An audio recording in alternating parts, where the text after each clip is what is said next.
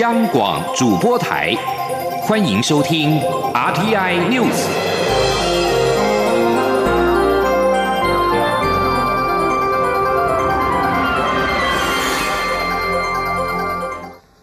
各位好，我是李思利，欢迎收听这一节央广主播台提供给您的 RTI News。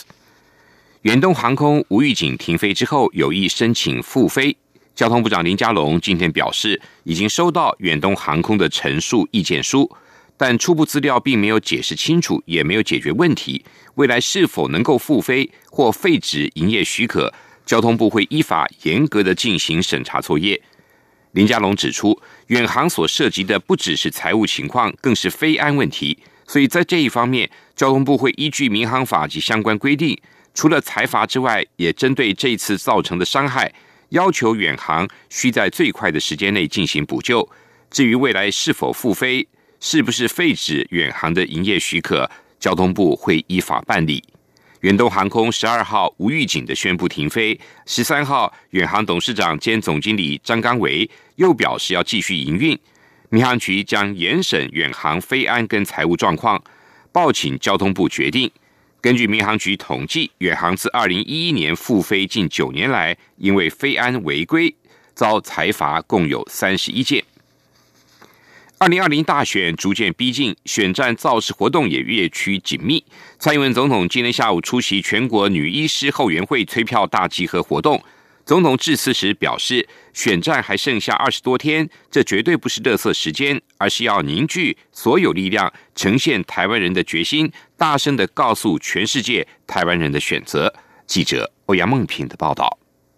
蔡英文总统十五号下午到台中市出席全国女医师后援会催票大会。总统大选及立委选举距离明年一月十一号投票只剩下二十几天。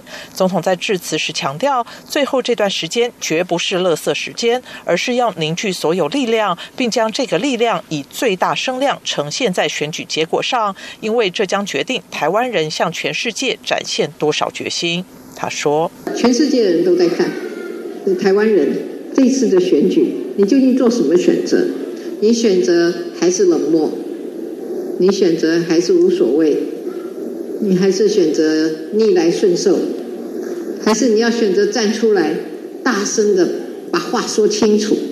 就是你很在意台湾的未来，你也很在意台湾的主权守不守得住？总统表示，每四年的选举是民主社会最重要的武器，也是人民展现决心的时候。每个人都有一张选票，可以表达对于未来的看法与期待。如果在意下一代能否享受到现在的民主及自由，就该站出来。越多人投票，声音就越大，让全世界都听到。也只有在自由民主社会中，依照自由意志投出的票，才能展现人民真正的心声，也才是有效有。价值的票。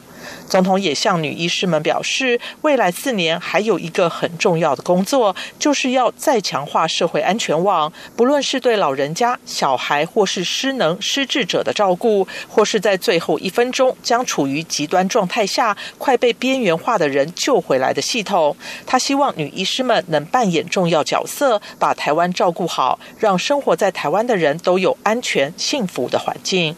中央广播电台记者欧阳梦平采访报道。国民党总统候选人韩国瑜今天则是回访高雄，出席全国村里长挺韩大会。韩国瑜强调，村里长是台湾民主最重要的基石，希望大家再给国民党一次机会。他也承诺，自己如果当选总统，一定会调整村里长的业务费，以解决长期以来不公平的问题。记者刘品希的报道。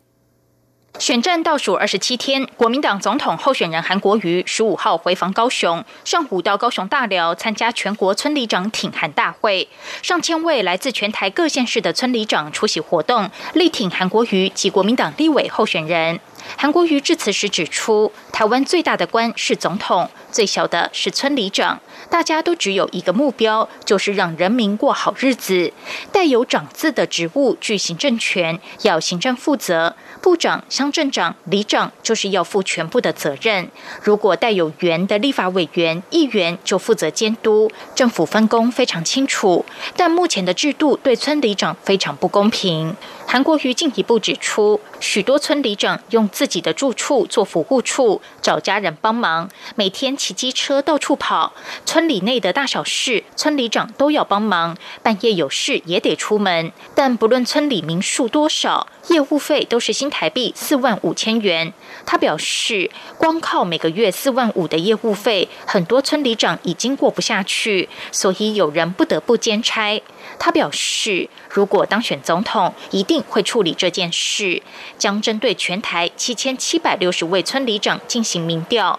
如果村里长认为要专职负全部责任，政府就考虑单一薪水，但不可以兼差。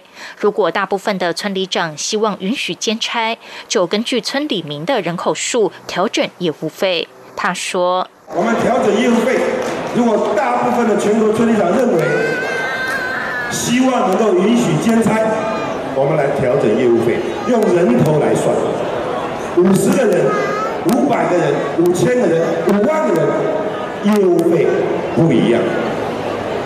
村里的人越多，我们业务费调的要越高，因为我们希望在我们人民之间，所有的村长就像土地公，守护着这个村，保护这个里。服务我们所有的村里的里面。韩国瑜强调，村里长是全台湾民主最重要的基石。他呼吁村里长们再给国民党一次机会。过去国民党执政离开民意，无法苦民所苦，被选民赶下台。他保证自己选上后一定会认真做，让国民党走向改革的道路，大力培养下一代的年轻人。央广记者刘品熙的采访报道。台中火力发电厂因为持续使用生煤，遭台中市政府开出第二张罚单。台电今天表示，中市府裁罚与情理法都说不过去，会比照第一次开罚时，在内部程序完成之后，紧速的提出诉愿。台中市政府三号以中火生煤用量超过规定，开出新台币三百万元罚单，并限期十天内改善。十四号，因为中火仍然超量使用生煤，再次开罚，期限二十三号以前完成改善。如果没有改善，将会持续的按次开罚。台电副总徐兆华今天表示，台电针对第一次裁罚，已经在九号提出诉愿，台中市政府依规定必须在三个月内回复。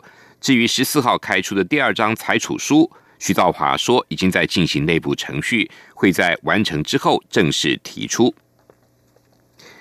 为了迫使法国政府放弃年金改革计划，法国工会发动的罢工进入第十天，大众运输严重的瘫痪，各界忧心元旦假期的交通会因此而大乱。路透社报道，法国政府公布退休改革计划细节，法定退休年龄维持六十二岁，但劳工必须工作到六十四岁才能够领全额的退休金，引发工会不满，并扬言采取罢工行动，迫使政府态度改变。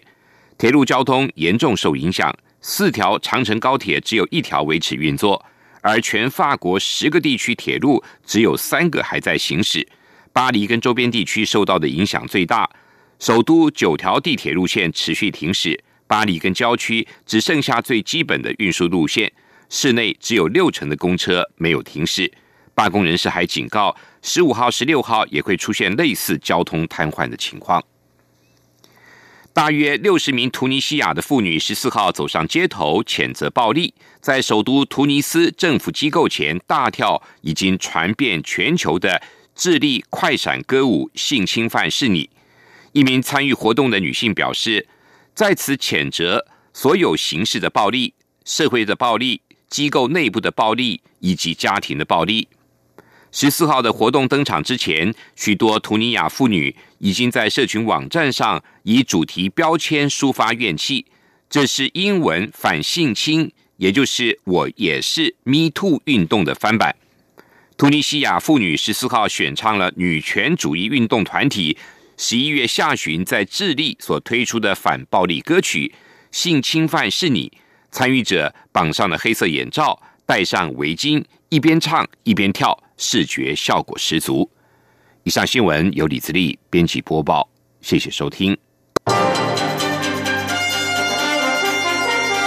这里是中央广播电台台湾之音。